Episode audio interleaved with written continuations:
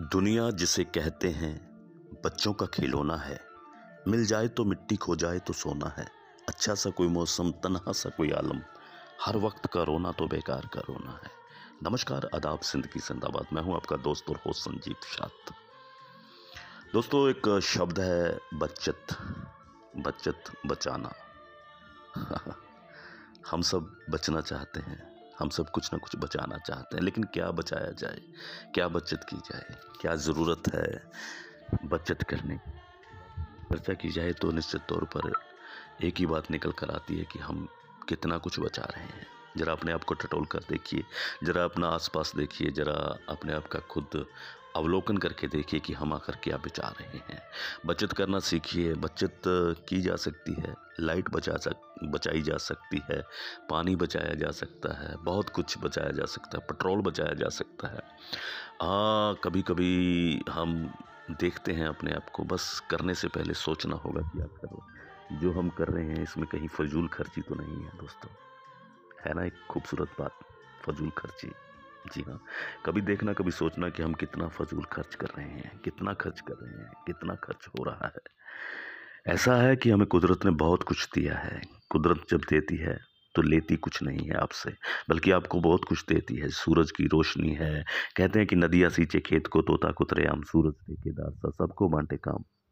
सबको काम मिल रहा है, सबको कुदरत इतना दे रही है, वो फ़र्क नहीं कर रही, कोई अमीर है, कोई गरीब है, कोई कोई क्या है, कुदरत नहीं देखती, बल्कि कुदरत तो बांट रही है आर्ट ऑफ़ गिविंग का फार्मूला कुदरत के पास है दोस्तों।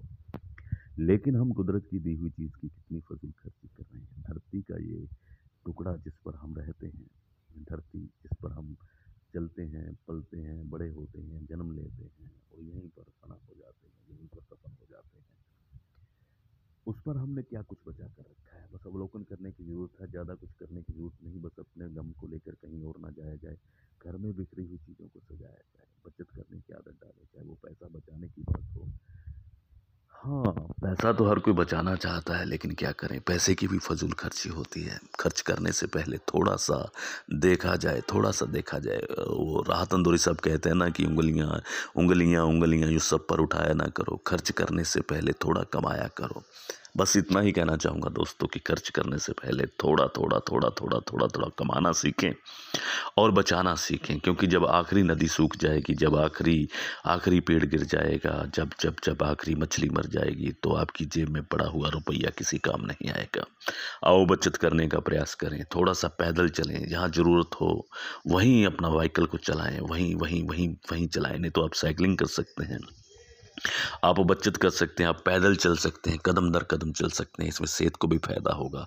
आप अपने घर में जो फालतू लाइट्स हैं, उसे बंद कर सकते हैं, फालतू पानी बह रहा है, उसे उसे उसे उसे उसे बचा सकते हैं। बहुत कुछ बचाया जा सकता है दोस्तों, अभी भी देर नहीं हुई है, लेकिन बचाने के लिए शुरुआत करनी होगी। आओ बचाएँ, आने वाले कल के लिए, आओ बचाएँ, आने वाली पीढ़ी के लिए।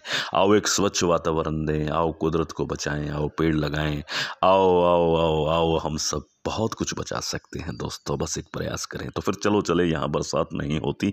वहाँ बरसात देने को, रोते बिलखते चेहरों पर मुस्कान देने को, इस अंधेरे में नया प्रकाश देने को, जरा हाथ उठाकर, कदम बढ़ाकर बताओ तो सही, यहाँ पर कौन राज़ी है हमारा साथ देने को? और मुस्करा कर कहें, ज़िंदगी जिंदाबाद।